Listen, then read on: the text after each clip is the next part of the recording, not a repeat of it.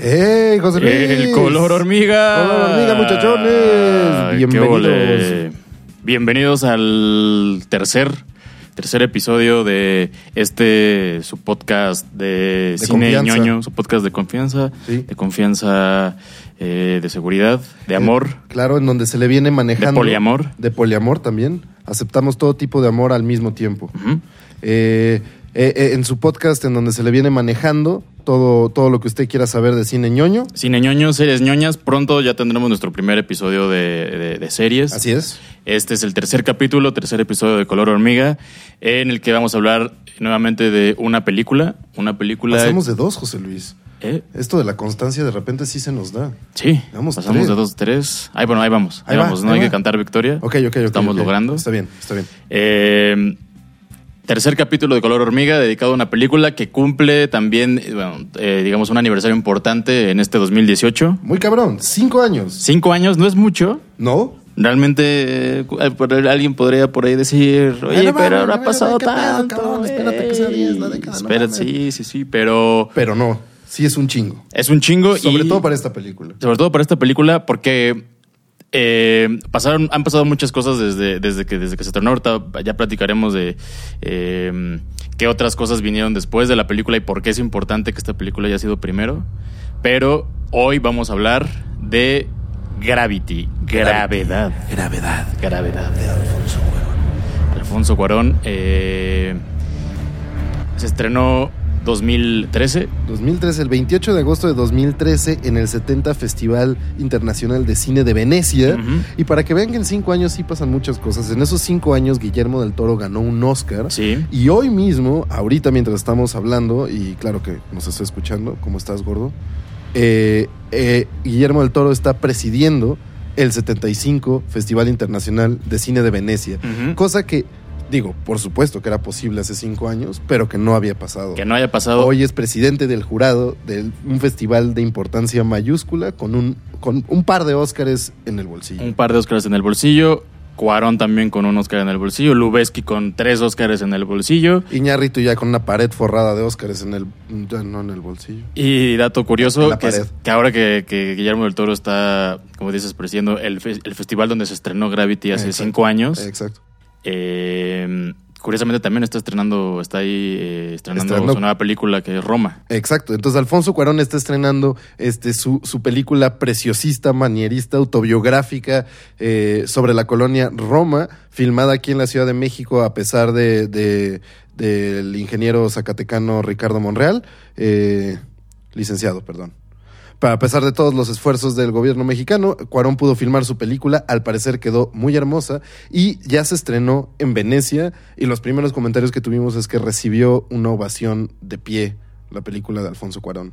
Entonces es un muy buen momento para decir 5 años que han pasado no han pasado en vano, y es interesante volver a hablar de Gravity y el impacto que tuvo. Sí, vamos a hablar hoy de Gravity. Evidentemente tenemos aquí un set preparadísimo, con algunos astronautas para quienes nos están viendo por ahí en YouTube. Recuerden, antes de ya empezar a darle a esto, que Color Hormiga ya se puede escuchar, está por ahí en iTunes, en los podcasts de iTunes. De lujo, lo logramos.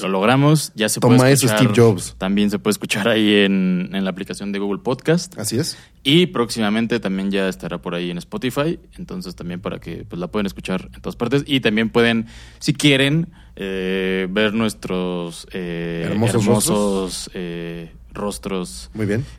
A través de YouTube. Sí. Y si no, pues solo escúchenos. Ahí estamos en esas plataformas. Los que estén en YouTube podrán ver estas hermosas figurinas de astronautas que tenemos. Están muy chidas. Tenemos un astronauta bailando ska, un astronauta plantando una bandera y un astronauta recogiendo mierda interestelar. Que es una actividad, según me han contado mis amigos astronautas, bastante compleja en el espacio. Es verdad.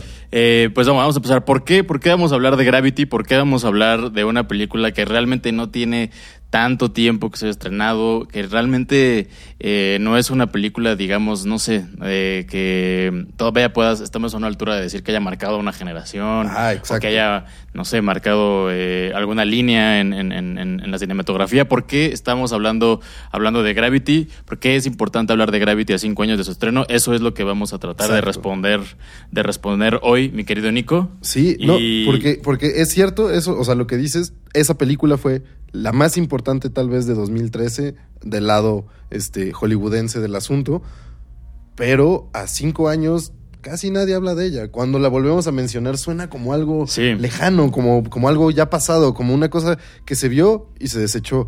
¿Por qué es importante hablar de eso? Es lo que vamos a ver, don José Luis. Y parece también, como dices, que cuando se estrenó Gravity era como fue como un gran suceso y ganó Óscares y se volvió una película, un blockbuster en taquilla, ¿no? Cabrón. Fue un fenómeno cuando todo ese año, y después como que se fue poco a poco como perdiendo, ¿no? Pero bueno, hoy vamos a recordar la película de Cuarón, y vamos a empezar. ¿Qué te parece? Empezamos por dónde empieza Gravity, con los protagonistas, ¿no? Con los rostros. ¿Quiénes son los protagonistas de Gravedad? Parece como si los protagonistas de Gravedad hubieran sido decididos en una junta entre productores, en donde es como, no sé, ¿cómo podemos sacar varo en Hollywood? ¿Qué te parece George Clooney y Sandra Bullock flotando en el espacio? ¿Están cogiendo? No necesariamente, pero están flotando en el espacio. Y entonces, ¿qué pasa? Tienen pedos. Y eso parece como si fuera una premisa totalmente inventada por productores de vamos a poner 2 rostros bonitos de actores confiables, pero no digamos que son... No, o sea, no es Meryl Streep, pues. O sea, no eran los actores. Sandra Bullock entonces no había ganado su Oscar. ¿O ya lo había ganado? No estoy seguro. ¿O sí? Bueno, ya lo había ganado, pero en fin, lo había ganado en todo caso por The Blind Side, que pues, es medio una basura. Entonces, no es medio, es una completa basura, salvo por los trajes sastre. Yo sé que eso toca un tema sensible. Sí. Sandra Bullock en trajes sastre siempre merecerá ver una película. Muy bien, entonces Sandra Bullock en trajes sastre y el Amazonas en llamas son 2 hitos eróticos de esa mujer. Es verdad, búscanlo por ahí. Pero entonces todo parecido, son estos rostros confiables, muy queridos de Hollywood, pero que te digo, no son particularmente como la crema de la nata. Y no son así, no son los grandes histriones de Hollywood que te dan Óscares, pues, ¿no? Exacto, a Meryl Streep y ya sabes que tienes 5 nominaciones seguras a los Óscar. Seguras, ¿no? O sea, la nominan hasta por vestuario. Sí, nada más de decir una película de George Clooney y Sandra Bullock, es como decir, ya tenemos una película, ya tenemos un contrato con ellos 2, ¿qué se les ocurre hacer? Y al de pronto llegó Cuarón con ese guión y dijo, oigan, tengo este guión de astronautas. Bueno, ¿sabes? Como que parece que no. Exacto. Para una película de astronautas de Alfonso Cuarón, no parece que George Clooney y Sandra Bullock hubiesen sido como las elecciones naturales. Primeras. Y en realidad... No fueron del todo esas elecciones. Cuando antes de que Sandra Bullock llegara a la película, subiera al proyecto, se habló mucho tiempo con Angelina Jolie. Uh-huh. Mucho tiempo estuvo ella ahí revisando el guión y revisando el proyecto, pero al final dijo que no tenía tiempo y que tenía que hacer otras cosas, y entonces... Como adoptar niños. Como adoptar niños. En el tercer mundo. Como tener más niños de diferentes continentes. Creo que todavía... En Hollywood le llaman niño mascota. Uh-huh.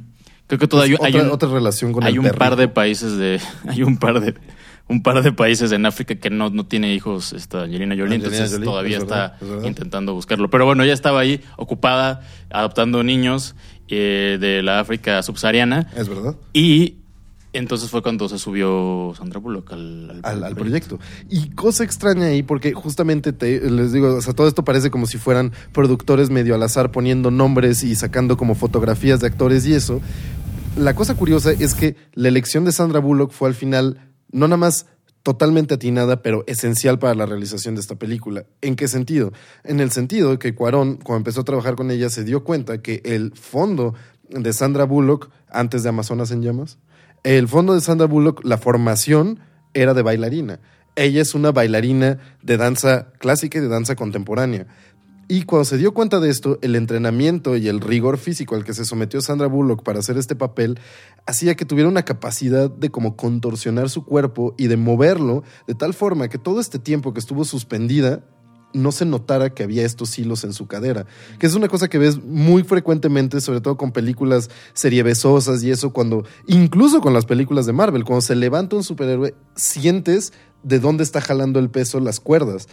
Aquí el movimiento y el entrenamiento corporal de Sandra Bullock hizo que se volviera, todo el tiempo está amarrada a algo, todo el tiempo está montada sobre algo, o algo la está moviendo, un brazo mecánico, hilos, una grúa, y en ningún momento se siente. Parece como si fuera totalmente natural su movimiento en este vacío del espacio, lo cual es impresionante. Es impresionante, y ya hablaremos ya de la parte de los desafíos técnicos que representó hacer escenas simulando gravedad cero, ¿no?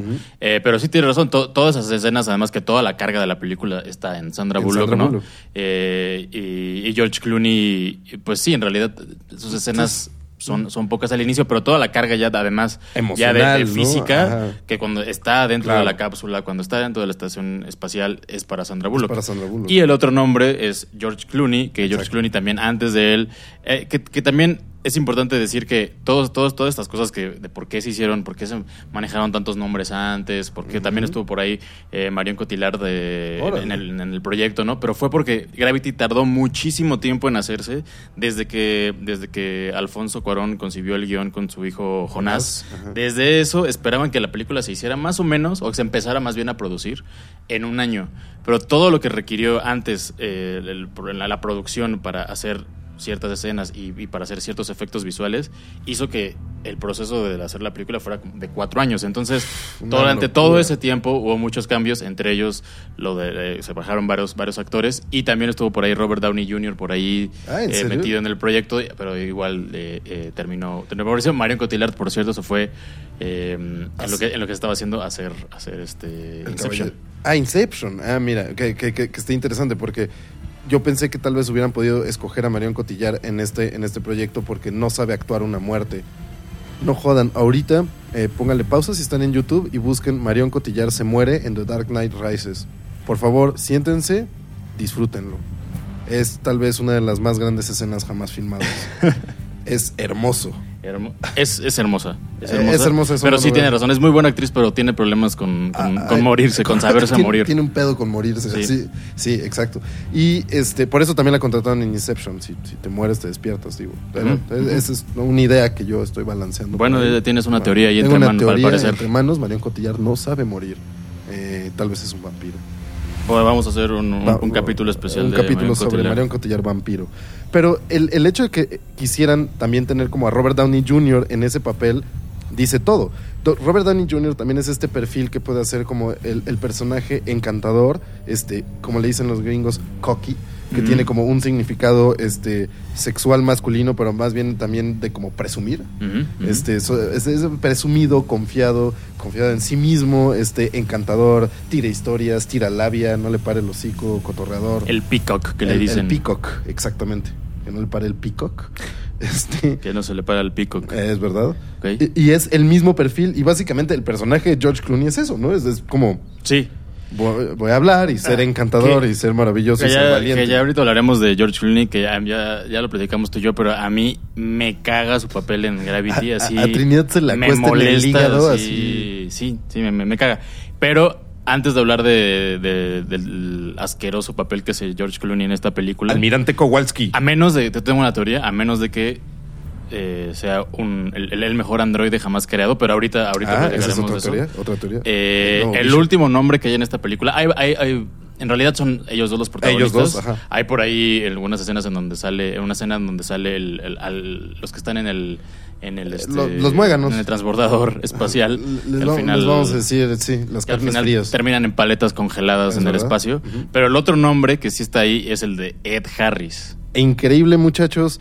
Es un detalle muy escondido que tenía por ahí Alfonso Cuarón, un guiño muy bonito.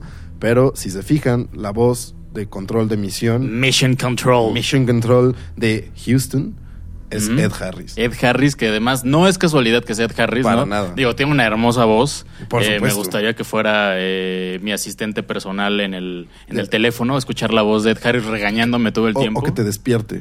Que te despierte gritándote. Sí, que me despierte regañando así. Ajá, regañándote, además, como astronauta. Además, lo que necesita mi vida precisamente es tener un poco de disciplina. Sí. José Luis, definitivamente. Pero que sea la voz de Ed Harris, que tiene una voz, digo, insisto, muy chingona. Pero además, no es casualidad que sea él. Ed Harris estuvo en dos películas icónicas sobre astronautas. Esenciales y que marcaron... tal vez la primera comparación que hay con Gravity, sobre todo por la forma en que fue alabada por mostrar la vida, digamos, real, sobre todo al principio, el aspecto real de cómo son las misiones espaciales, el silencio, el vacío, el casco, la perspectiva y eso, es The Right Stuff. The Right Stuff. De Kaufman. Sí. Que es una película en donde justamente Ed Harris protagoniza al astronauta real... John Glenn. Gran misógino por excelencia. Político John Glenn. John Glenn, el primer hombre en llegar a la órbita de la Tierra. Exactamente, que no son enchiladas. Y primer hombre nos referimos, sí, a masculino, porque en esa época... Insistió sobre eso. No había mujeres, no había la posibilidad de que mujeres llegaran al espacio. Y John Glenn se encargó de que se mantuviera así mucho tiempo. Sí. Sí, una verdadera basurilla, pero bueno, es un personaje muy interesante en la película de Kaufman, porque John Glenn es como piloto súper denso, un símbolo americano de como retar al peligro, y The Right Stuff cuenta la historia de estos protoastronautas, de los pioneros de la carrera espacial estadounidense que llevó al alunizaje del 69. Fueron los astronautas que formaron parte del programa Mercury, que fue justo lo que eventualmente terminó por convertirse en Apolo, que llevó a los primeros hombres a la luna. A la luna. Y ese es un libro de Tom Wolfe que con esto del nuevo periodismo lo que trató de mostrar era cómo, y que Kaufman lo entendió muy bien, era cómo pasabas pasaron de ser un secreto de Estado, o sea, como tener ahí a los pilotos, digo, coño, se morían, creo que era una madre como 2 pilotos al día, o sea, durante un tiempo era un ratio de muertes de pilotos increíbles, incluso el gobierno estadounidense pensó en juntar a los surfistas de California para volverlos como pilotos, para probar las naves, porque era como, ya, amárrate y déjate ir, carnal. Para terminar con esa peste de los surfistas, así, seguramente era lo que pensaban los de la NASA. Eran los de la... Ajá, necesitamos terminar con esos hippies de la playa. Sucios hippies. Mándenlos a la luna. Vamos a expulsarlos en un cohete a ver cómo les va. A ver si les gusta el peligro. Y entonces, o pensaron también en corredores de NASCAR y se echaban esta frase maravillosa que era, bueno, ellos traen su propio casco. Sí, bueno, o sea, ellos ya también ya... En esta época... No le temen a la muerte. Ajá, les vale madres. Entonces, esta época pionera, en donde se transformó, en el reportaje de Tom Wolfe, se transformó de un secreto de Estado en donde estaban eliminando a surfistas a... la cosa más publicitada en tal vez la historia moderna americana, que fue el programa Apolo. Y luego, ahí, justo como decíamos, Ed Harris hacía a John Glenn. Y luego en el 95, Ed Harris volvió a ser otro personaje icónico de la carrera espacial, que fue Gene Kranz, que fue el que estuvo el jefe de vuelo en las misiones Apolo, no, en Apolo 11 estuvo ahí, en Apolo 13 estuvo ahí. Claro. Y en la película de Apolo 13, Ed Harris es Gene Kranz, que es este hombre que está justo en el Mission Control, enfrente de todas estas consolas. Con su chaleco, dando órdenes, sudando, ¿no? Y diciendo... Siendo cabrón. Y siendo el que recibe la icónica frase de Houston, tenemos un problema, creo que tenemos un problema, ¿no? Entonces Ed Harris fue el actor que hizo a esos personajes de películas icónicas y personajes históricos, repetimos, de la carrera espacial. Total. Y ahora... Y en Gravity, Alfonso Cuarón lo mete como un guiño nada más, un guiño ñoño ahí como de... Porque además ni siquiera nunca se ve Ed Harris, solo es su voz. Y yo, de hecho, o sea, la voz de Ed Harris es, les digo, reconocible. Sí. Pero cuando yo no había topado esto, o sea, yo no vi el guiño acá a pura escucha chingona. Yo lo leí después y mucho después. Y fue como bastante sorprendente topar que Ed Harris estaba ahí. Es un gran guiño de Cuarón a las películas de Kaufman y de Ron Howard, pero también a estos personajes históricos que fueron los, o sea, pilares de la carrera espacial. Que todo el pedo de Gravity es también hablar de eso, la carrera espacial, la tecnología y el desarrollo del hombre tratando de salir de la Tierra. Bueno, después de estos protagonistas que son los rostros que vemos o que escuchamos en la película, ¿Qué hay detrás de Gravity? Está también el guión, ¿no? Todo empezó con un... Como las grandes películas empiezan con un buen guión. Uh-huh. Y empezó con un guión de Alfonso Cuarón que coescribió con su hijo. Con Jonás Cuarón, que Jonás Cuarón ya había intentado hacer varias películas por ahí. En particular hizo Año Uña, que era una película hecha con pedazos de fotografía, muy autobiográfica, sobre su relación con sus primos y por ahí la novia de uno de sus primos y todo eso. Era una película como ahí medio experimental, no había tenido mucho éxito ni mucho protagonismo en la escena, pero Jonás Cuarón se había quedado ahí chambeando estas cosas y él lo que decía es que todo Gravity empieza con una idea, ¿no? La idea de la fragilidad humana representada en un astronauta girando sin control afuera de la órbita terrestre. Y es una imagen poderosa alrededor de la cual con su jefe hizo esta película y ya después eso propulsó la carrera de Jonás Cuarón. No sé si iba a hacer otra cosa, pero luego hizo Desierto, que no le fue tan chido. Que justo hablando de eso nada más, es la idea de que todo fuera una historia, digamos, en el espacio, un drama espacial. No fue, digamos, el primer acercamiento que hicieron hacia el guión.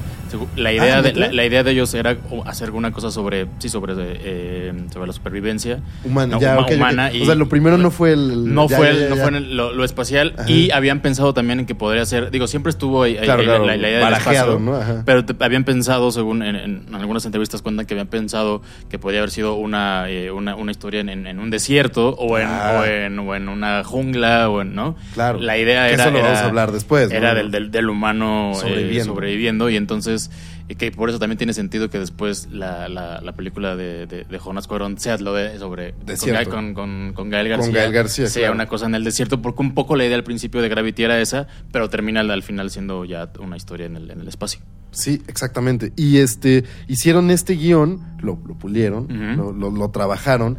Y luego, según contaba Cuarón en alguna entrevista por ahí, uno de los primeros acercamientos después del guión a la parte como técnica y visual es con su gran compañero, secuaz de locuras técnicas y de maravillas visuales desde La Princesita, que es una película, independientemente que les guste o no el choro melcochoso más romántico de la película, es una película... ¿Cómo no te va a gustar La Princesita? ¿Cómo nos va a gustar La Princesita? Es hermosa esa película. Es hermosa. Nicolás, por favor. Yo no estamos hechos de piedra, Nicolás. Yo un poquito sí. Ah. Es que no me puedo escapar por la imaginación, José Luis, porque carezco de ella.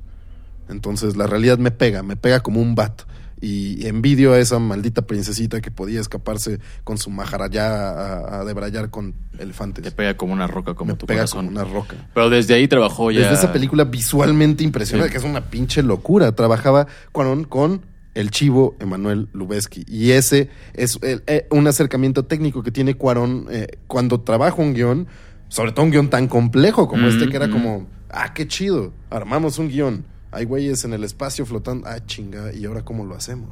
Sí, y que además lo que decía Cuarón es que, o sea, si alguien puede grabar, o sea, si alguien puede lograr que se filme esta película como yo quiero, como esperamos que se vea al final, alguien puede hacer esa proeza técnica, es Lubezki, que además con él ya, o sea, venía a trabajar en Children of Men, en Niños del Hombre, que es una cosa espectacular. Yo no sé cómo...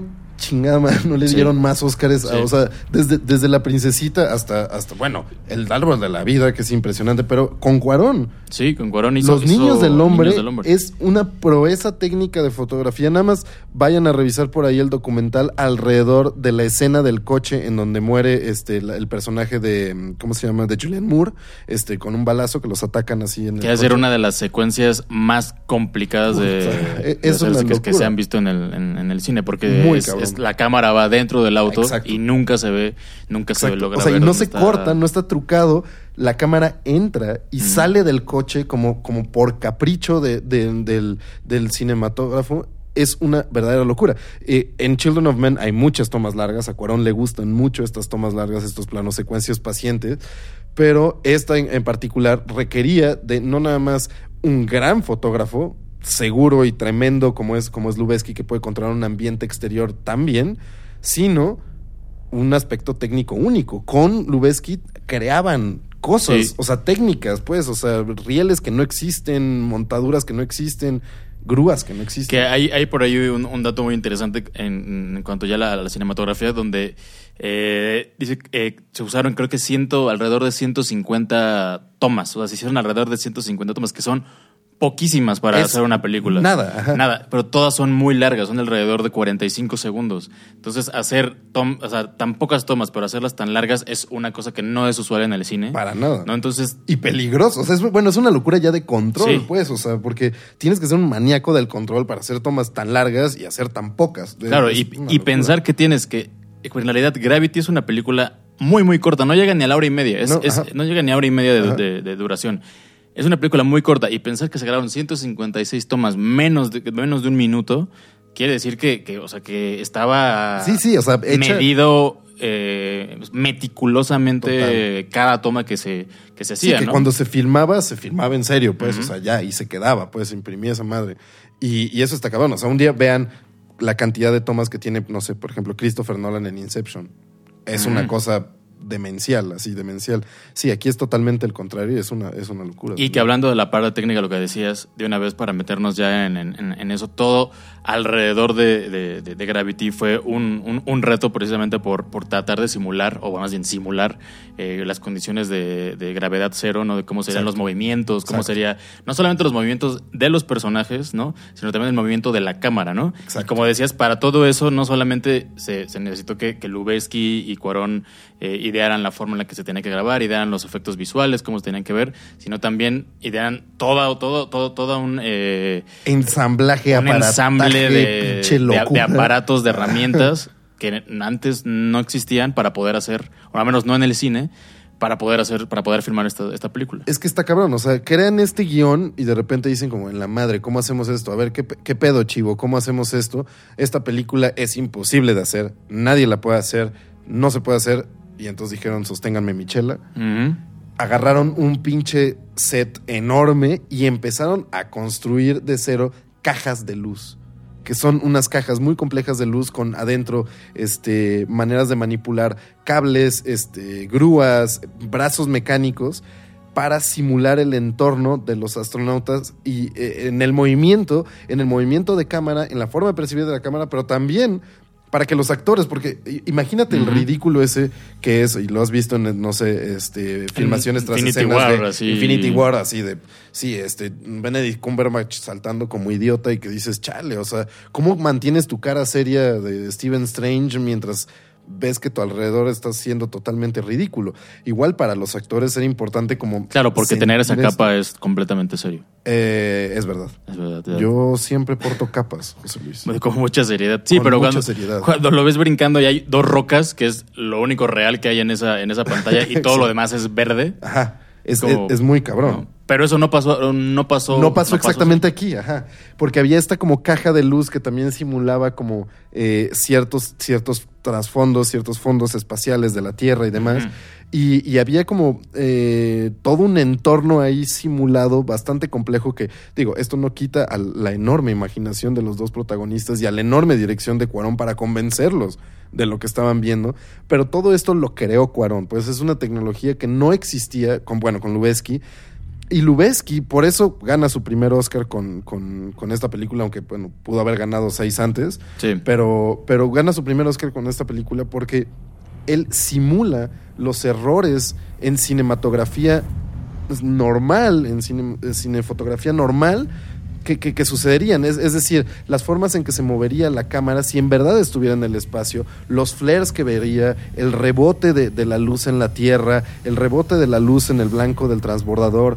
Todas estas pequeñas cosas son absolutamente simuladas. Entonces un güey que en su cabeza conoce tan bien el movimiento de la luz que puede recrearlo de la nada con todo y sus errores para hacer...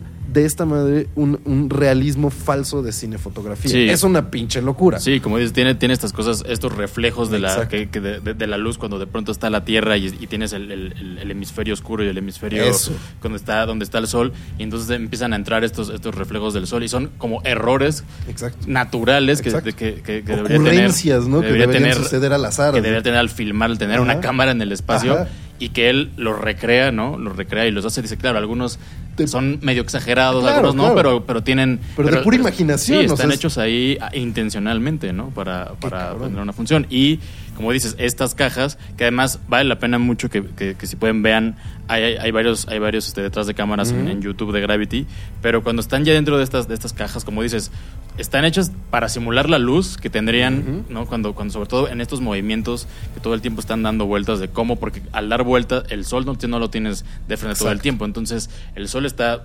Cuando estás dando vueltas en el espacio por todas partes. Entonces, en un casco que además es circular, entonces refracta la luz de cierta manera. Entonces tienes que tener esa referencia. Y también a los actores, como decías, les servía también porque se proyectaban imágenes de la Tierra y el Sol para saber bien, o sea, claro, dónde estaría tu mirada, ¿no? Pero además de esa caja, también se incluyeron brazos robóticos. Eso. Brazos robóticos en la producción que sostenían, era que como en una especie de anillo a los actores, digo, en específico a Sandra Bullock, que fue la que hizo prácticamente toda la película, pero la que la sostenía y la movían de un lado a otro. Sí, lo odio. En esta película en particular es un hombre guapo, pero lo odio. Es un buen actor, pero lo odio. Y entonces está Sandra Bullock. Me gusta como me asusta, como todo. Como lo mejor de esta vida. Y sostenía pinche Sandra Bullock flotando. Todo el tiempo. Además, es impresionante ver cómo la movían. Porque la sangoloteaban acá. Querida Sandra, espero que tengas un buen huesero después de esta película. Santa madriza que se metió, que es lo que les decía. O sea, la preparación física de Sandra Bullock para esta película fue verdaderamente una preparación de astronauta, pues. O sea, tienes que poder aguantar. ¿No crees que estás exagerando un poquito? No. Yo nunca... he exagerado en mi vida. Un poquito nada más. No. Un poquito en esa frase, ¿no crees que está un poquito? No, José Luis, Sandra Bullock podría estar en la luna ahorita. Es más, podría llevar 5 años en la luna ahorita, aguantando vara. ¿Cómo no sabíamos que está ahí en la Estación Espacial Internacional? Es posible que esté ahí. Bueno, Sandra, te mandamos saludos a la estación. Ojalá ya hayas aprendido a leer en chino. Eres una supermujer. Bueno, pero ok, tal vez me pasé de lanza. Pero el desmadre es que la preparación física... Tal vez, cuidado, tal vez. Tal vez un poquito. No voy a admitir más, José Luis. No insistas. Bueno, pero tu preparación física como bailarina y eso, eres esta madre impresionante de poder aguantar no nada más todos estos angoloteos, sino utilizar el movimiento mecánico que hasta cierto punto puede simular ese movimiento, pero no puede simular la fluidez del cuerpo en gravedad cero. Entonces, esa es una cosa hecha que tiene que recrear. O sea, hay por ahí unas imágenes en YouTube de cuando se filma esta secuencia como icónica de Gravity, de la cual vamos a hablar después, la secuencia del feto, la secuencia en donde Sandra Bullock está flotando por fin cuando entra a la Estación Espacial Internacional y se pone en una posición fetal y cuelga como una cuerda por ahí, parece un cordón umbilical, y se ve hermosamente iluminada por Lubezki. En esa toma, ella estaba sostenida por abajo por un brazo mecánico mínimo que, o sea, que nada más sostenía como su espalda baja. Y ella estaba moviendo los brazos y las piernas como si estuviera flotando con una soltura muscular que solo se puede con una rigidez enorme, o sea, como un entrenamiento corporal muy cabrón. El desmadre de Sandra Bullock para esta película en el aspecto técnico es no nada más un desmadre de bailarina, de saber mover el cuerpo y esto, sino de expresividad como muy cercana en tomas ultra cerradas de su cara, porque parte del aspecto técnico de la película eran como estas 3 tomas alrededor de Sandra Bullock, el como plano en tercera persona por afuera en donde podían salir los 2 personajes desde lejos, el como un casi POV, como una cámara arriba del hombro de Sandra Bullock adentro del casco, y un plano ultra cerrado de su expresión facial. Entonces tenía que hacer como unas expresiones tremendamente densas, tenía que hacer como unos movimientos del cuerpo tremendamente como adiestrados, y eso está cabrón. Sí, está cabrón, y sí, se nota tremendamente en su físico que ahí, digo, cuando se quita el traje espacial, ves, las piernas que tiene son unas piernas fuertes, son unas piernas musculosas. Espera, voy... Ok, entonces, no, ¿traje sastre o gravedad? No hay cosificación en el espacio, Nicolás. No hay cosificación. Es verdad, en el espacio no se puede oír tu cosificación. Nadie te puede oír cosificar. Nadie puede oírte cosificar. No, pero... No, sí. En verdad se ve como... O sea, se ve fuerte. La fuerza, sí, es impresionante. Fuerte. Y para ir ya a acabar con esta parte ya técnica, está la espectacular música de Steven Price. Es brutal ese soundtrack. Es brutal. Además que tiene estas subidas y bajadas así, a cero, así. Claro. Baja, de pronto se corta de tajo la música y que hacia el final, y ahorita platicaremos también un poquito adelante desde la escena final, pero hacia el final cuando va cayendo a la tierra, la música es... creo que hay pocas así películas o pocas escenas en las que puedas ver la sincronía tan perfecta entre la música y lo que estás viendo en la pantalla, en donde realmente así una, si quitas una, no sería lo mismo sin la otra, ¿no? Y es impresionante la forma en la que la parte final de la película, la música te lleva a un punto de... a un punto de tensión. Sí, épica, así muy, ¿no? Muy cabrona. Y épica y triste y desangelada, pero al mismo tiempo con esperanza. Es una cosa perfecta que redondea la película. Nada más, hagan el experimento de empezar a ver una caricatura con volumen y después mutearla. La voz de muchos personajes, caricaturas clásicas, digo, Tom y Jerry, El Correcaminos, demás. La voz de los personajes en las caricaturas es la música. Si corren es el acelerador, o lo que sea. Pero la expresión de los personajes es a través de la música. En una película con tan poco diálogo y en la que Cuarón quiso replicar esta cosa única que había hecho Kubrick en los años 60 con 2001, que es el silencio del espacio, cosa que muchos otros directores han mandado a la chingada. Es como, en el espacio sí todo suena, en edición de sonido y en diseño de audio, tú ponle, si truena una tuerca que truene. En el espacio no se oye ni madres, no, nada conduce el sonido, pues no hay ruido. Que es algo que decía Cuarón cuando estaban los primeros trailers de Gravity, que decía...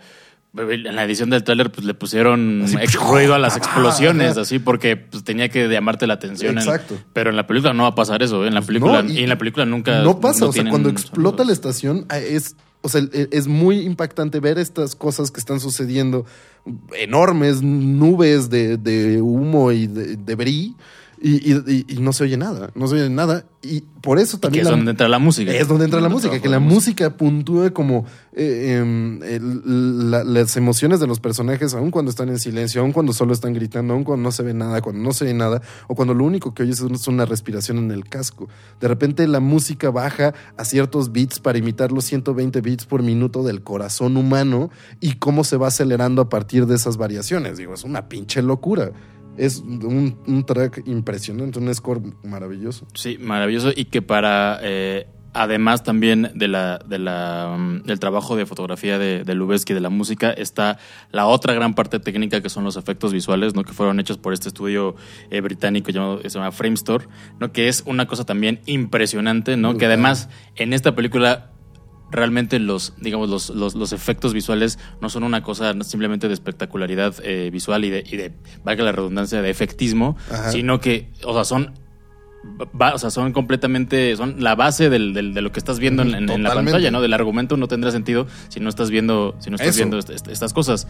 Y por ahí hay un dato que son como, creo que alrededor de 80 minutos de la película en los que hay efectos visuales. Solo al final de la película... Ajá. No hay efectos visuales. Cuando ya llega a la Tierra. Cuando llega a la Tierra, ahí no hay efectos. El resto de la película, que son 80 minutos.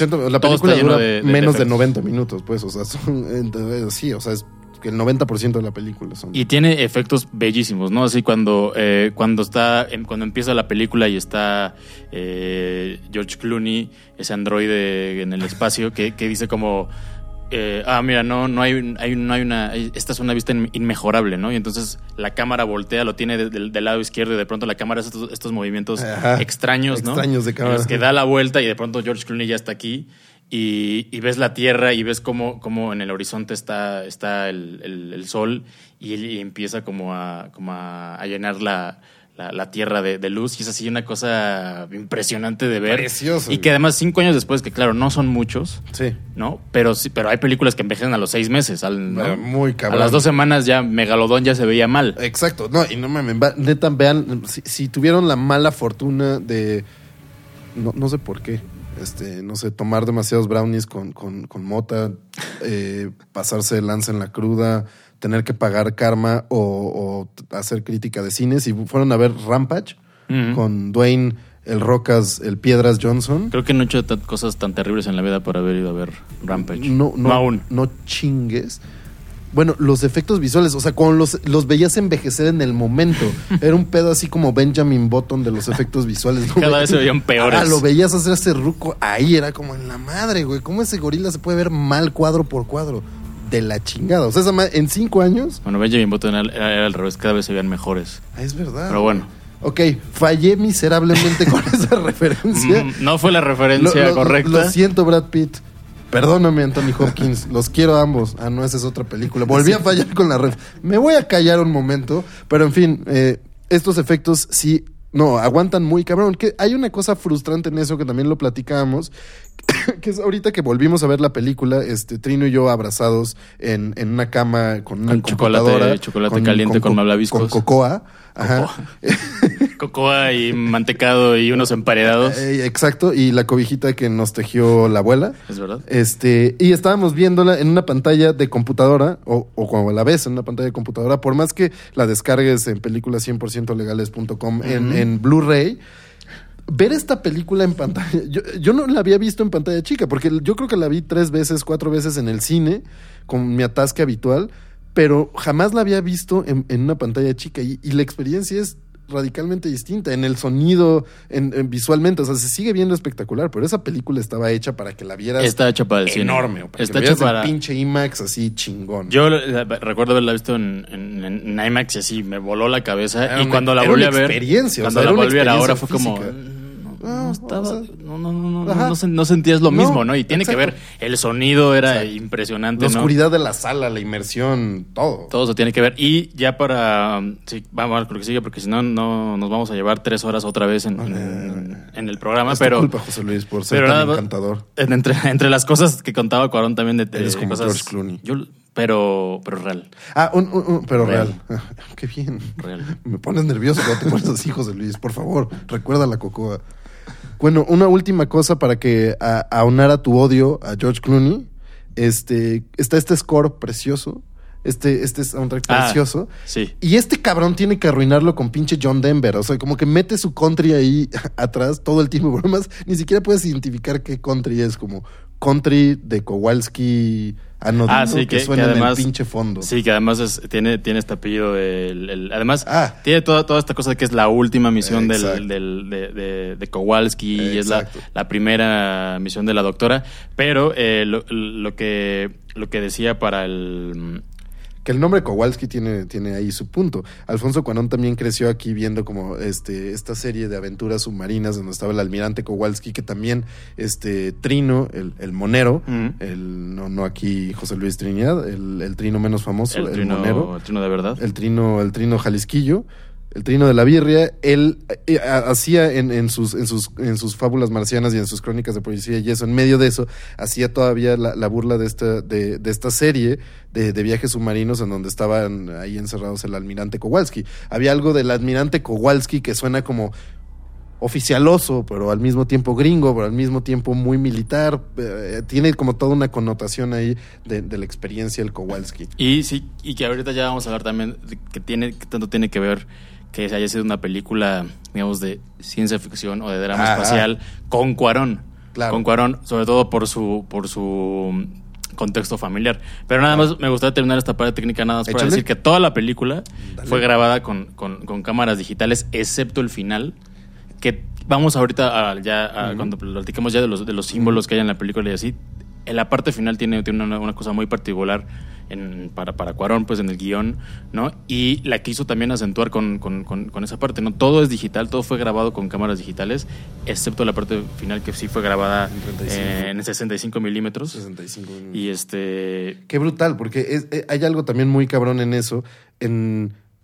lo que le dicen el cambio de grano, como de textura, y sí se siente, hay una como diferencia radical en la calidez de la imagen cuando entran a la Tierra que en el espacio, y eso lo vamos a hablar, todo el aspecto que decía Trino de los efectos visuales entre la parte oscura o la Tierra de noche, digamos, y la Tierra de día, que esta cosa de simbolismo a la Juan Orol, el charro bueno, el charro malo, de la noche y del día, y claro, de la forma en que se ilumina y se ve la imagen de Sandra Bullock ya en la Tierra, es impresionante y estos aspectos técnicos pues no son, también como decías, no son aspectos técnicos hechos así nada más, o no es nada más por el efecto o porque el Rocas Johnson quiere pelear contra un gorila gigante. Estas madres están pensadas desde el guión para crear como ciertos simbolismos, ciertas relaciones y hacer de esto una de las películas de supervivencia más originales y completas que se han hecho. Sí, y ya si quieren si quieren ver qué tanto, qué tan cabrones fueron los efectos visuales, les digo, solo vean el detrás de cámaras y uno se da cuenta de que ni siquiera los trajes eran completos. Traían ahí una cosa con marcas y todo, prácticamente todo. Está hecho por la mano de artistas digitales, ¿no? Está muy cabrón. Eso debió ser una chamba de postproducción ojeta. Estaría chido tener el dato de cuánto café se gastó en esa producción. ¿Cuántos Red Bulls se tomaron? ¿Cuántos Red Bulls? Pero bueno, vamos ya a lo que sigue. Dale. Nicolás, vámonos ya a la parte densa, lo que te gusta a ti además, así que es densear. La película de Gravity está llena de simbolismos, ¿no? Todo el tiempo hay estos guiños y estos detalles que están hablando de nada más, ¿no? De otras cosas, ¿no? Como decíamos, no, en realidad desde el principio la película no era una película pensada para ser una cinta de ciencia ficción, no era pensada para ser una película de género, estaba hecha para ser una película que hablara sobre la naturaleza humana, ¿no? Exacto. O lo que por ahí alcanzamos a entender, ¿no? Claro. ¿Qué cosas crees tú que nos dice Gravity? ¿Qué símbolos hay ahí por debajo? La cosa más intensa es la historia de Ryan Stone, de la doctora Ryan Stone, del personaje de Sandra Bullock, en donde se basa toda la historia, que en un movimiento muy ágil del guión, en pocos minutos, neta, en 15 minutos, ya topamos ese personaje, es lo que decías. O sea, en 15 minutos ya tenemos un apercibido de qué pasa. Cuando están ya después del primer impacto del debris ahí espacial, de la basura espacial y eso, están flotando en el espacio, tratando de llegar a la Estación Espacial Internacional. Y entonces Kowalski, para calmar a la doctora Stone, le pregunta qué estaría. A ver, ¿de dónde eres? De Ohio, de no sé qué lugar perdido en el culo del centro de Estados Unidos. Le dice, bueno, son las 8 de la noche, ¿qué estarías haciendo? Estaría regresando a mi casa escuchando la radio. Me gusta escuchar la radio cuando no hay nadie hablando, porque me hace un poco olvidar. Estaba yo escuchando la radio cuando oí la noticia de que mi hija se había muerto. Mi hija se murió de la forma más estúpida, se cayó en el patio escolar, se partió la cabeza y se murió. Una absoluta estupidez de una chava que estaba profundamente enamorada de su hija, que la quería un chingo, que estaba orgullosa de ella, y que su hija a los 6 años se muere de la manera más estúpida del mundo. No sé si ustedes vivieron los patios de primaria de los años 90, pero yo creo que todos nos descalabramos. Sin pedo, o sea, todos nos tocó corcholatazo, todos nos tocó un descalabre leve, alguna fracturilla por ahí. Eran salvajes esos patios, pero esta cosa horrible de que estúpidamente en un lugar protegido, en una escuela, su hija se murió. Esta doctora se enfoca en su trabajo, va a reparar un telescopio espacial, tiene un nuevo prototipo que la NASA le toma y la manda a ella en una misión a ser astronauta. O sea, llega a donde nadie ha llegado, pero en verdad su trabajo es una forma de escaparse de la miseria de su vida. Entonces es una persona que no tiene ya voluntad de vivir y que se enfrenta a la consecuencia última de decir, si quieres vivir es tu pinche decisión, o sea, solo te tienes que soltar, dejarte ir, estás en el vacío, puedes flotar para siempre y chingó a su madre. ¿Qué es lo que te impulsa a vivir?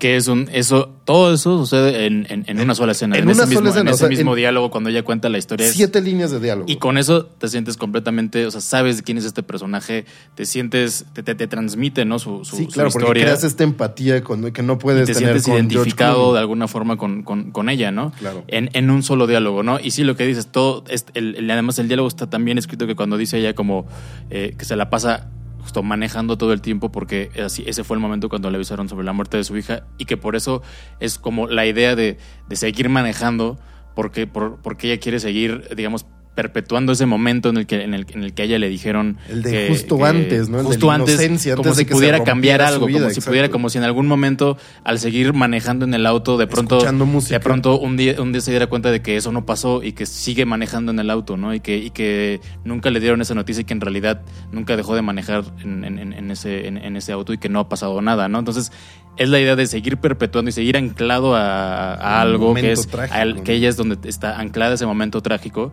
¿no? Y que en realidad no sabe por qué está ahí, y es eso, porque sigue manejando en el auto, ¿no?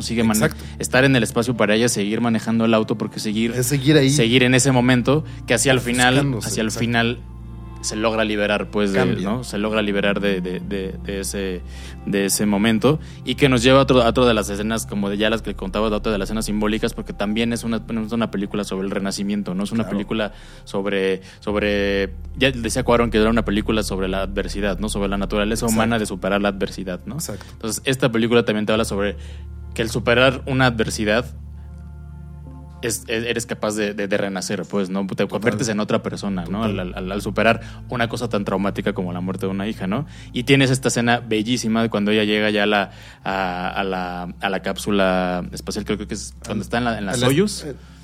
¿Es en la Soyuz? No, creo que es cuando entra por primera vez a la Estación Espacial Internacional, que es como cuando vence, se quita el traje, cuando Kowalski se sacrifica, y cuando ella sobrevive escuchando la voz de este personaje que le está alentando, y decide sobrevivir, decide ir decide luchar, que es como la primera lucha en donde tal vez irreflexivamente, pero lucha por su vida.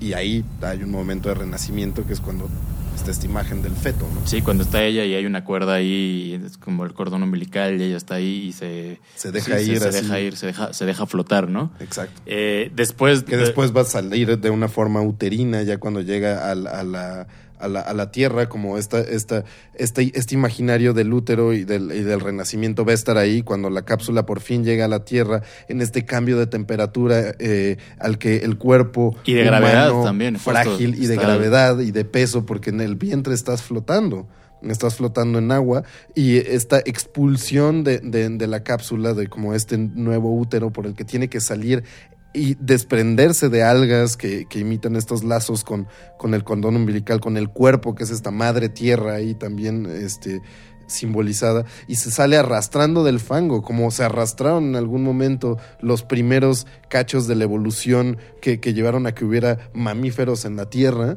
y se arrastra pesadamente y pasa de arrastrarse a levantarse en 4 patas, a pararse en 2 patas, a voltear a ver al cielo, que es como en una sola imagen las varias etapas de la evolución hasta llegar al hombre que voltea a ver a las estrellas y dice, ah, cabrón, ¿por qué este lugar imposible para mí, en donde no puede haber vida, no lo puedo conquistar también?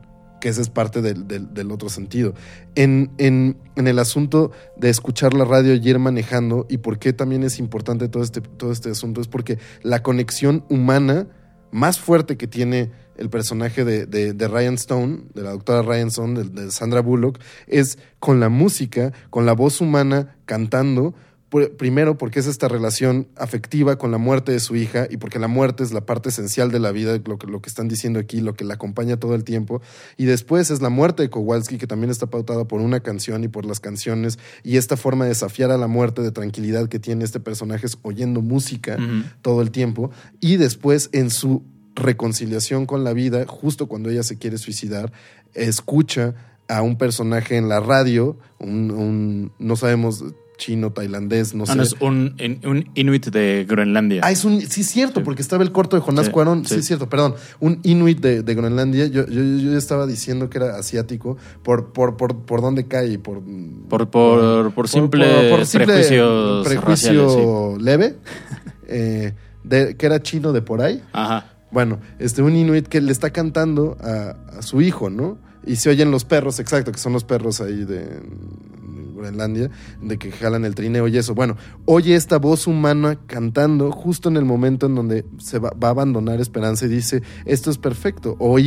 Estaba oyendo música cuando mi hija murió, voy a oír una voz humana cantando cuando yo me muera, y ahí se acaba. La voz humana aquí, la forma de modularla en como canción, en música, es este vínculo extraño entre vida y muerte, como un pasaje ritual que está ahí todo el tiempo en la película, y es algo bastante impresionante. Sí, la escena final, como la decías, que tiene este doble sentido, ¿no? El sentido del renacimiento, además cuando ella sale del agua y no se puede parar por la diferencia, por el peso, la diferencia de gravedad, ¿no? que hay de vivir tanto tiempo en el espacio a de pronto llegar a la tierra, y entonces justo no se puede parar, como si fuera un animal que acaba de ser parido, ¿no? Como un caballo que acaba de ser parido y no se puede parar en 4 patas de inmediato, ¿no? Y cuando cae también está toda esta referencia al darwinismo, ¿no? A la evolución, ¿no? A la a la selección natural que es la supervivencia, ¿no? La nuestra, digamos, capacidad o nuestro llamado natural de sobrevivir, ¿no? De anteponernos a la adversidad. Y está este guiño nada más de la escena donde sale, cuando recién acaba de llegar, sale de la cápsula, que además sale y no puede nadar porque tiene el traje de astronauta, jalando, ¿no? El peso, y entonces para poder sobrevivir tiene que quitarse toda esta desprenderse de este tecnología. Traje lleno de tecnología y llegar pues para estar prácticamente desnuda para poder sobrevivir y poder nadar. Y entonces ves cómo sale esta rana, ¿no? Que es ahí la rana en el agua, la rana de la tierra. Es el darwinismo sobre, ¿no? Un guiño del darwinismo, de la evolución y de lo que significa la selección natural para el humano de sobrevivir y de anteponerse a las cosas malas, ¿no? Está esas dos cosas del nacimiento y de la evolución y de la naturaleza humana en una sola escena, que es el final, que también es muy, muy, muy bello, ¿no? Y es muy cabrón porque si se piensa como en todo este simbolismo y en las ideas de vida y muerte que están todo el tiempo ahí, esta cápsula o estas cápsulas, estos trajes, estas protecciones, el hecho de representarlas como útero tiene una cosa muy cabrona, porque el personaje ya cuando sale y se para en dos patas y tiene este gesto que es el gesto del humano, no basta pararse en dos pies, sino pensar algo más, la conciencia y la locura de andar buscando otros lugares, los lugares en donde no podemos vivir, en donde nuestra naturaleza nos dice no puedes vivir, que es como empieza la película con esa advertencia de decir en el espacio no puede haber vida, no hay oxígeno, no hay aire, no hay nada, no hay presión, no hay nada. El hecho de voltear a ver las estrellas es este símbolo del humano que crea una segunda matriz y una segunda forma de caracterizarse como animal pensante en su capacidad tecnológica y de desarrollar estos nuevos úteros, estos nuevos lugares en donde pueden tal vez albergar vida en lados en donde no se supone que él debería vivir. El hecho de que haya una estación espacial flotando ahí, que haya como estos úteros de metal en donde pueden todavía sobrevivir las personas y viajar a lugares insospechados, es una marca clara del humano que se desarrolla más allá de todos los otros animales para construir cosas insospechadas en medios que no le corresponden. Y que ahí nada más, para también terminar ya un poco esta parte, es ahí donde a mí me conflictúa el personaje de Kowalski, el personaje de George Clooney, porque justo él es lo contrario a la humanidad de Ryan, ¿no? Es como un personaje donde pronto dice que él, para mí el único diálogo que vale la pena, bueno, el único diálogo interesante de este personaje es el primero que dice, que es bueno, de los primeros que dice, que es como Houston, tengo un mal presentimiento de esta misión. Ajá. Así empieza la película, ¿no? Ajá. Y después todo se va a la mierda, pero es como, a partir de ahí se vuelve, por eso digo que es como un hermoso androide en el que a partir de ahí solo es como, tranquila doctora, yo le voy a ayudar, ¿no? Y dices, ok, tiene sentido porque tú eres el cabrón que lleva el jetpack y eres el güey que sí se puede mover, sí, ella no, ella se le está acabando el oxígeno. El único, el segundo que no tiene un récord frente al ruso que más tiempo ha estado en caminatas espaciales, ¿no? Es como el hombre que más tiempo ha estado en el espacio. Y entiendes que esté tranquilo, que esté sereno, ¿no? Pero después, hacia el final, cuando ya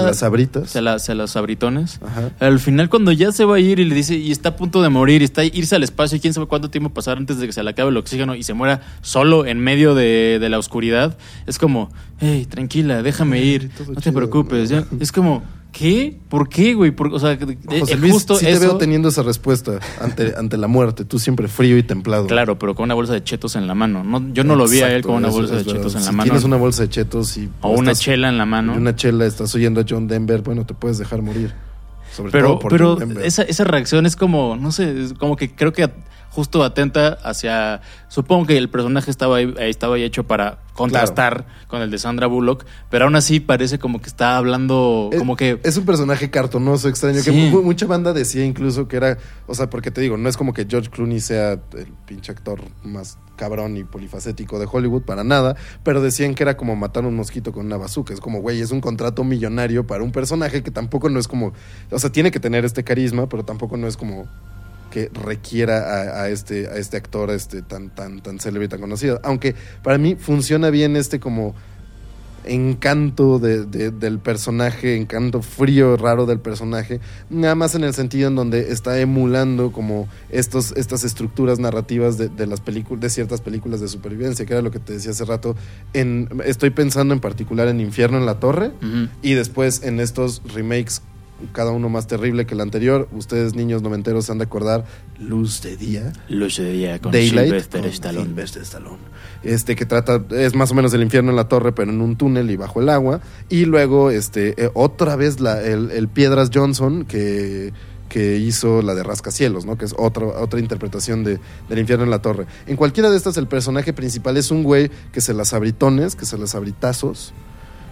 Y es un güey experimentado que sabe qué pedo, que está al borde del retiro o retirado, que ese es también un prototipo del héroe de acción, que ya está por retirarse, está muy viejo para esta mierda, y se la sabe muy cabrón, y de repente en esta situación se encuentra teniendo que pasar la batuta de su capacidad de supervivencia a alguien que no la tiene, y eso es mostrando un temple de acero y una capacidad enorme de sacrificio y de ingenio en situaciones imposibles de solventar para darle nueva vida a la persona que pensaba que ya todo estaba perdido y que en efecto ya todo estaría perdido sin él.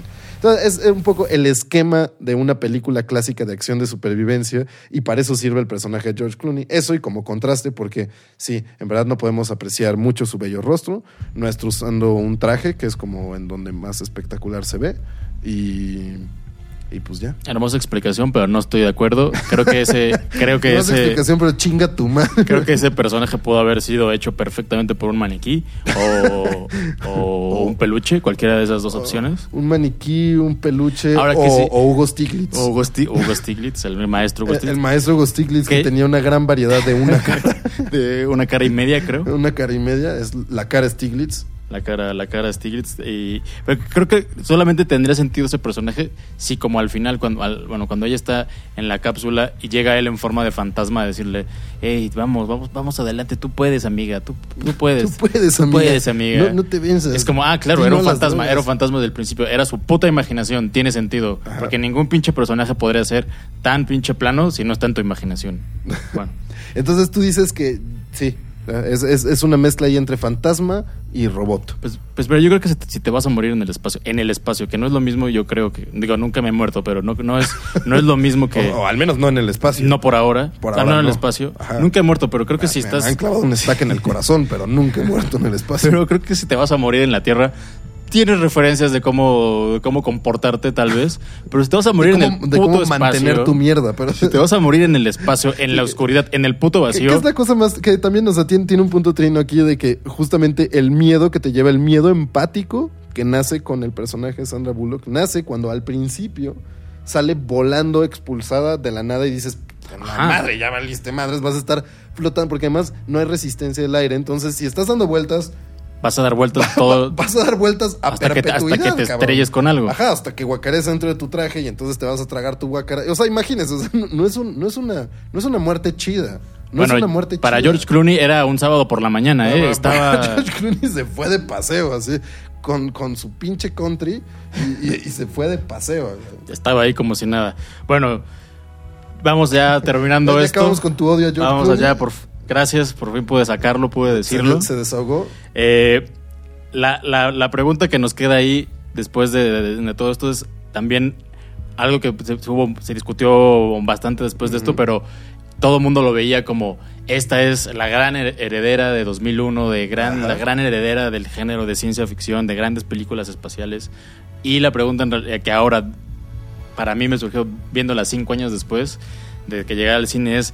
¿Realmente es una película de ciencia ficción? ¿Podemos decir que es una película de ciencia ficción? ¿Es un drama espacial? ¿Qué es Gravity? Yo creo que sí es una... O sea, sí tiene una continuidad con 2001, pero no en el sentido de la exploración filosófica, para nada, a pesar de que haya este imaginario del feto, del renacer humano y de la muerte y de la evolución, para nada, porque eso se está refiriendo a otra cosa, al monolito de Arthur C. Clarke, y es totalmente otra cosa. No, pero en el aspecto técnico del ballet, de la coreografía del ballet espacial que hizo Kubrick, que él lo estrenó en el silencio absoluto de esa película pesada, lenta, que se mueve como se mueven las naves en el espacio.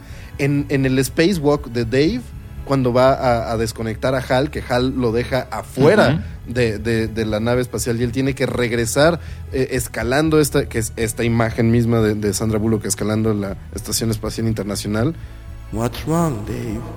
Muy bien, esa fue mi pequeña imitación de HAL. Se las regalo, muchachos. Hermosa y delicada. Gracias. En ese sentido es heredera. Yo no creo en la exploración filosófica y no creo en la ciencia ficción. Ahora, lo que es interesante de la comparación o de hablar de que... Puta, la discusión de qué es ciencia ficción, sí, es un desmadre.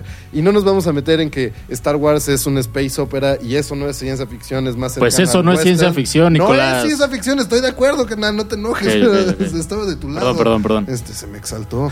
Yo creo que ya no deja de ver a George Clooney en todas partes. Yo sé que me parezco. Bueno, Star Wars no es ciencia ficción. Bueno, no, exacto. Más cercana al western pero aquí hay una cosa interesante, la comparación, por ejemplo, con The Martian. The Martian de Ridley Scott está basada en la novela de Andy Weir, y la novela de Andy Weir es como una exploración matemática, incluso con programas sobre qué pasaría si tuviéramos ciertos motores para llegar a Marte y cómo sería la posibilidad de supervivencia ahí. Todo está calculado, todo es científico. Tiene unos pequeños errores por ahí, pero todo sería teóricamente posible. Entonces, lo que dicen es, eso es ciencia ficción dura, pues, o sea, ciencia ficción en su estricto sentido. Posibilidades teóricas reales de ciencia para explorar una idea, o una ficción, si se quiere, una historia ficticia. Ahora, lo de Cuarón es una voluntad por hacer una película ultra realista. De hecho, es lo que decías, o sea, la forma de empezar la película con estas descripciones físicas del espacio es como una intención de hacer una película realista.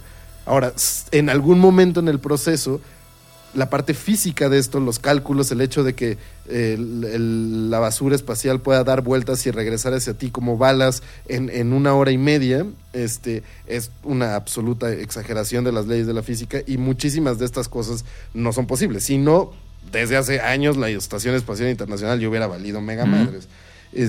Con la cantidad de mierda que tenemos allá arriba. Entonces, involuntariamente hizo como algo... Esto es al revés, teóricamente imposible, para crear una ficción de realismo científico. ¿Qué es eso? ¿Es anticiencia ficción? ¿O es ciencia ficción involuntaria?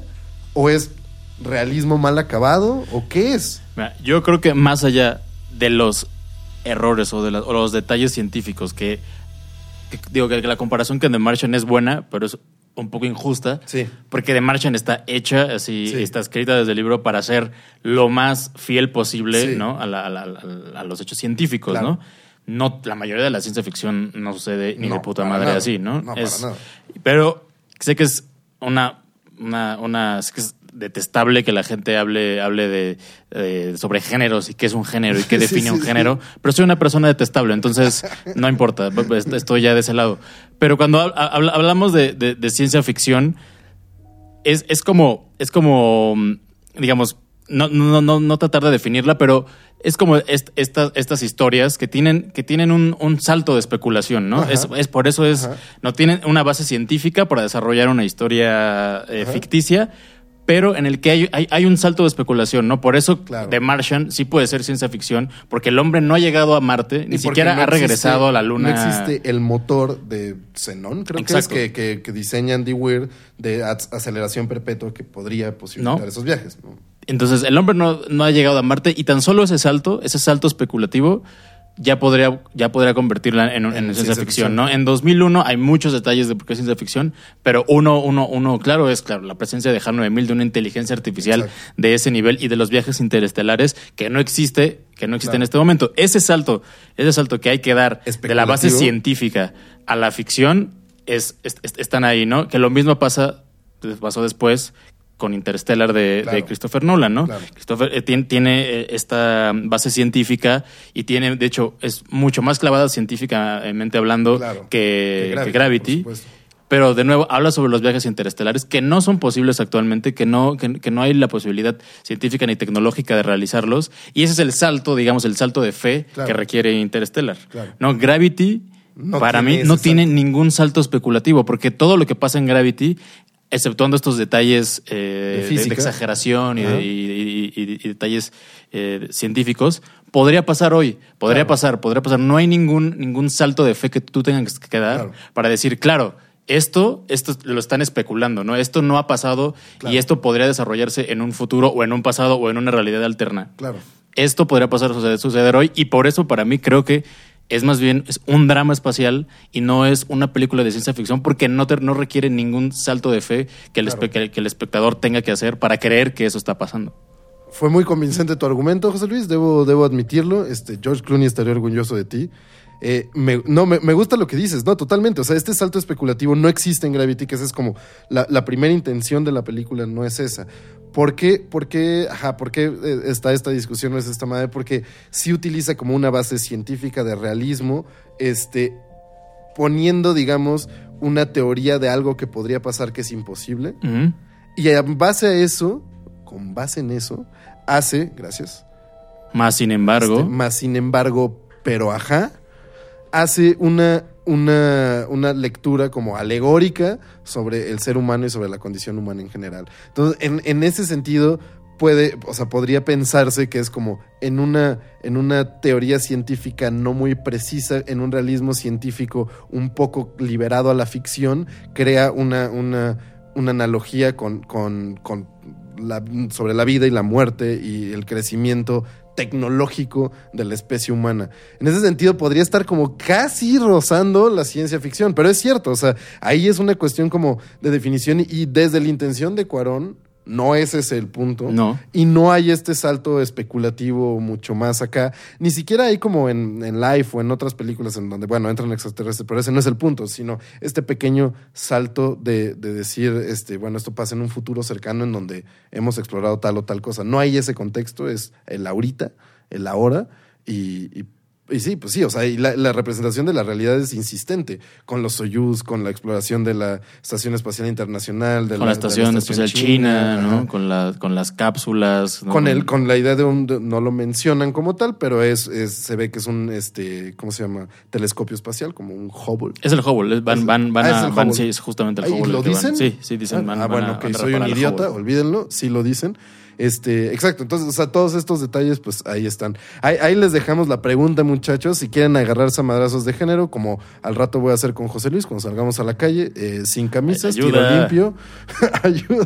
ayuda. Y nada más para terminar esto ya, creo que hay un detalle que deja Cuarón ahí que para mí es su forma de dejar claro que para él no es ciencia ficción, que es cuando empieza la película y dice, en el espacio es imposible la vida, ¿no? Que es como, no va a haber extraterrestres aquí, los extraterrestres, lo más, o sea, claro que lo más probable es que existan, pero esta película no es sobre eso, no es sobre extraterrestres, es sobre la humanidad, sobre lo real, ¿no? Y que después tengas este guiño ahí de Marvin, el marciano flotando en una escena, también se me hace como de claro, ¿no?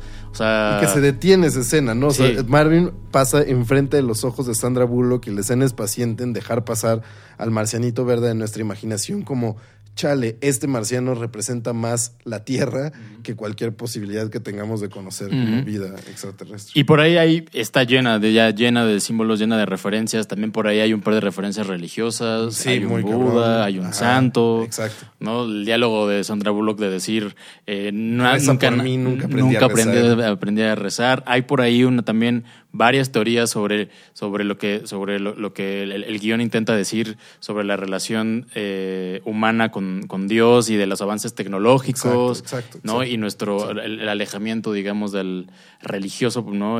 Pero al mismo tiempo que ves en un lugar en el espacio donde hay científicos, donde hay astronautas, donde hay, ¿no?, astrofísicos en el que tienen imágenes religiosas, ¿no? Los chinos tienen tienen un Buda, ¿no? Claro. Los rusos tenían a un santo. Un santo, ajá. ¿No? Entonces es como hay un diálogo ahí. Y esta científica pide rezar al final. Aunque no sabe rezar, aunque nunca nadie le enseñó a rezar, aunque no le interesaba rezar. Es como entregarse un poder superior ahorita que ya la mierda tocó el ventilador, así.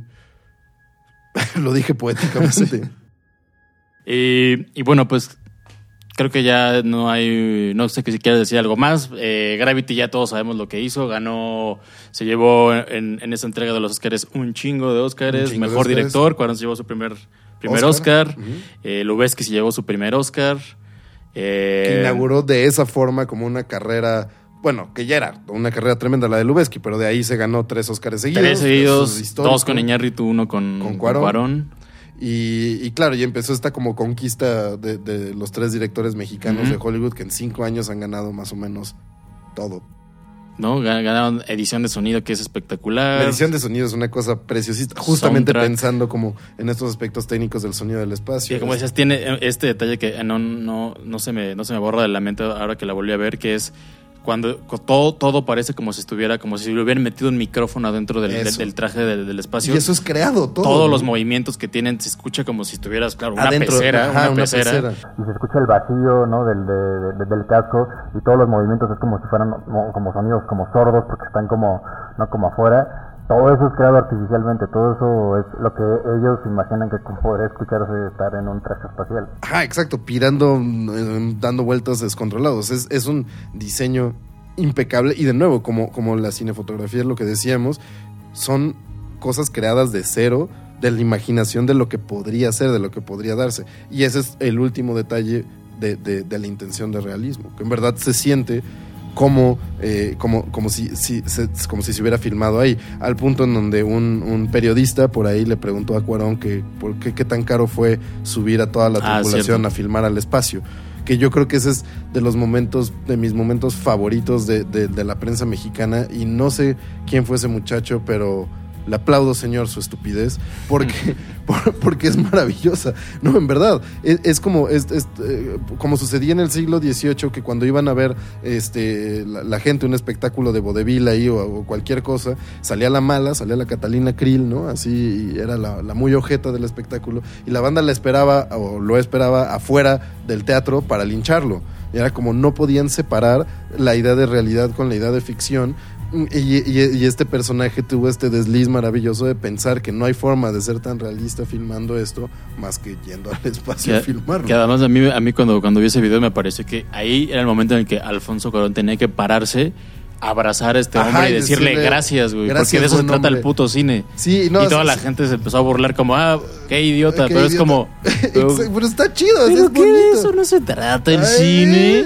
No era el eso punto, se trata el cine. Sí, es cierto, y de como sentirse chapacos y decir como, no mames, qué chido cómo el Steven Spielberg filmó dinosaurios, pues sí, a huevo. O no era eso, o realmente era un idiota, pero... tal vez, o sea... La línea es muy delgada. Es muy delgada, sí, a mí me hubiera gustado también que hubiera una pregunta sobre Jurassic Park, así como, señor Spielberg, ¿y tuvo que dormir? Mira todos los velociraptors después de la filmación. Fue muy triste, pequeño. Los tengo en mi patio trasero, idiota. ¿Tú qué crees? Sí, los tuve que matar. Lo siento, Juanito. Y ya, pues Gravity se llevó todo, excepto, curiosamente, mejor película, que se la llevó 12 años de esclavo. Steve McQueen es un gran director, pero qué pinche bodrio es 12 años esclavo. Nada más les tocó la culpa a los gringos y ni pedo, pero... Y bueno, ya nada más para dar nuestra recomendación de la semana. Antes de eso, creo que tenemos por ahí un mensaje de nuestros patrocinadores. Un corte comercial, muy bien. Vamos a él. Regresamos para dar la recomendación de la semana en este programa especial a Gravity. Sobres. Juntas vamos a pasear, ¿verdad, Barbie? Barbie astronauta.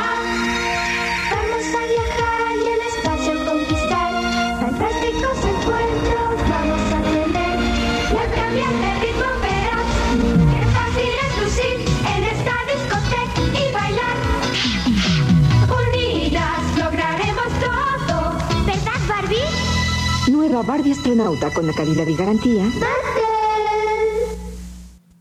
Muy bien, gran mensaje, inspirador, José Luis. Yo diría profundamente inspirador. Qué fácil es bailar en la discoteca y volar en el espacio. Pues eso es lo que hacen los astronautas, carnal. ¿Tú qué crees? O sea, que todo es trabajo. También hay diversión. Moonwalk ahora tiene un nuevo sentido. Veo lo que hiciste ahí, muchacho. Y bueno, pues ya para acabar la recomendación de esta semana, pues de nuevo algo espacial, y es el documental, el Mercury 13, Mercury 13, que está en Netflix, es exclusivo de Netflix, se puede ver ahí, y que habla sobre toda esta generación de mujeres que en los 60, en los 50 hubo un programa para hacer que el que las mujeres también pudieran ir al espacio durante la época del programa Apolo, y que al final por razones políticas, por razones sociales, no pasó. Y este documental cuenta justo esa historia de las 13 mujeres que formaron parte de este programa, que de alguna forma no fue de la NASA, sino que se hizo, digamos, ahí al margen de la NASA, ajá, por el doctor que estaba a cargo de hacer los exámenes físicos para los astronautas, y que demostró que las mujeres físicamente y mentalmente eran más aptas y superiores a los hombres, por lo menos a los que estaban enviando o los que estaban siendo parte de este programa para ir al espacio. Claro, porque piensen que los programas espaciales no eran nada más como vamos a agarrar a hombres muy preparados o a aviadores muy preparados y que sean los mejores especímenes físicos y mentales del planeta. También era una cosa como Mad Men, pero del espacio. O sea, eran una bola de güeyes que chupaban y fumaban y estaban ahí, tenían un desmadre, y porque eran figuras públicas, y lo que representaba el astronauta para la sociedad estadounidense era también un sueño como de superación, era una idea de masculinidad del que tiene que llevar este objeto fálico a perforar los límites de la humanidad, a ir más lejos de eso, y se volvía en el imaginario como el padre de familia ideal, el güey que iba a tener a su esposa. Por eso las esposas también vivían ahí con los astronautas, porque tenía que ser una unión familiar alrededor del hombre fuerte, que es el que va a explorar los confines de la humanidad, y a los cuales les regalaba el gobierno estadounidense cada uno un Corvette, que era este símbolo también de ahora de una crisis de edad media de millonarios, pero en ese entonces también de la fragilidad masculina y de la idea de como esto es lo que nos representa, el riesgo, la adrenalina, la capacidad de tener un volante y de conducirlo, y esto... Todo ese imaginario estaba absolutamente negado para la mujer, que era como la compañía pasiva y de ama de casa y de criar a los niños de estos astronautas. Sí, y bueno, pues ahí está ese documental. Veanlo, la verdad es que está bellísimamente filmado. Y ahí sale la patanería de John Glenn que me contabas, ¿no? Sale John Glenn, justo el personaje que hacía Ed Harris en esta película de... ¿cómo se llama? The Right Stuff. The Right Stuff, donde sale diciendo como, sí, le preguntan si cree que alguna vez estas mujeres puedan llegar a convertirse en astronautas, ya que el programa justo había demostrado que eran mejores físicamente, y él como que solo tiene una respuesta y dice, bueno, pues el día que piloten un avión mejor que nosotros, pues tal vez puedan llegar a hacerlo, ¿no? El problema es que en esa época las mujeres no podían pilotear el tipo de aviones. No lo tenían permitido. No les dejaban pilotar ese tipo de aviones, que era necesario en el programa espacial para convertirte en astronauta, ¿no? Entonces es una historia impresionante. Por ahí tiene algunos bemoles ya de históricos, omite algunas partes, pero la verdad es un documental muy, muy, muy, muy bueno, y además que deja la pregunta al final de después de todo este tiempo, ¿no? Ya hay mujeres en el espacio, ya hay pilotos de transbordadores espaciales, pero aún no hay una mujer astronauta, aún no hay mujeres, astronautas que hayan llegado a la Luna, que es donde va esto, pero todo hacia donde va el documental es como... Tú que estás viendo este documental podrías ser la primera mujer en la Luna, claro, o podrías ser la primera mujer en Marte, que eso no ha pasado y que todavía está esa deuda histórica con las mujeres, ¿no? Y ahorita que ya se está pensando en volver a ir a la Luna, uh-huh, y que Elon Musk nos mande a todos a Marte... Ahí está, abierta la posibilidad. La primera persona que pise Marte va a ser una mujer. Y que justo a lo mejor algún día no todos estos monos de plástico tengan que ser hombres, sino también puede haber alguna mujer. También puede haber una mujer astronauta bailando ska como acá nuestro compañero. Es verdad. Pues bueno, Nico, se acabó. Muy bien. Ojalá, no sé si tengas algún otro comentario de Gravity, pero ojalá algún día podamos volverla a ver en el cine, que es la sensación que me quedó después de verla esta última vez en mi televisión, que es una televisión buena, de LCD. La tengo de hace mucho tiempo, pero es buena y no se ve tan bien como en el cine. No, nunca va a ser lo mismo. Y esa era la cosa, nada más el último comentario sobre Gravity, que fuera de todas las lecturas, de todos los simbolismos, de todas las cosas, lo que era esta película y por qué se olvidó tan rápido tal vez es porque en su esencia tenía que ser como ir a ver una obra de teatro, o como ver un performance, o como ver algo que está sucediendo en un momento incapturable. Era una experiencia, es una experiencia física en el cine muy cabrona, que después te deja algo, por supuesto, y siempre va a quedar eso, pero que era una experiencia que se tenía que vivir y que no se guarda igual en el recuerdo si no es como con esta relación física de ir al cine y pasarla muy cabrón con una película de acción. Pues ahí está, esto fue Color Hormiga. Recuerden que pueden escucharnos en iTunes, en los podcasts de iTunes, en la aplicación de Google Podcast, en la página de Código Spaghetti también pueden escucharnos, está en YouTube, ¿sí? Y próximamente en Spotify también podemos estar ahí, solo búsquenos así como Color Hormiga y ahí nos encontrarán. Encontrar el hormiguero, es Homero. Hormiguero, pues, también en YouTube, si quieren ver nuestros bellos rostros y la ira en los rasgos de José Luis cuando hablamos de George Clooney. Bueno, nos vamos y los dejamos con esta canción que seguro le va a encantar a Nicolás. Gracias. Gracias.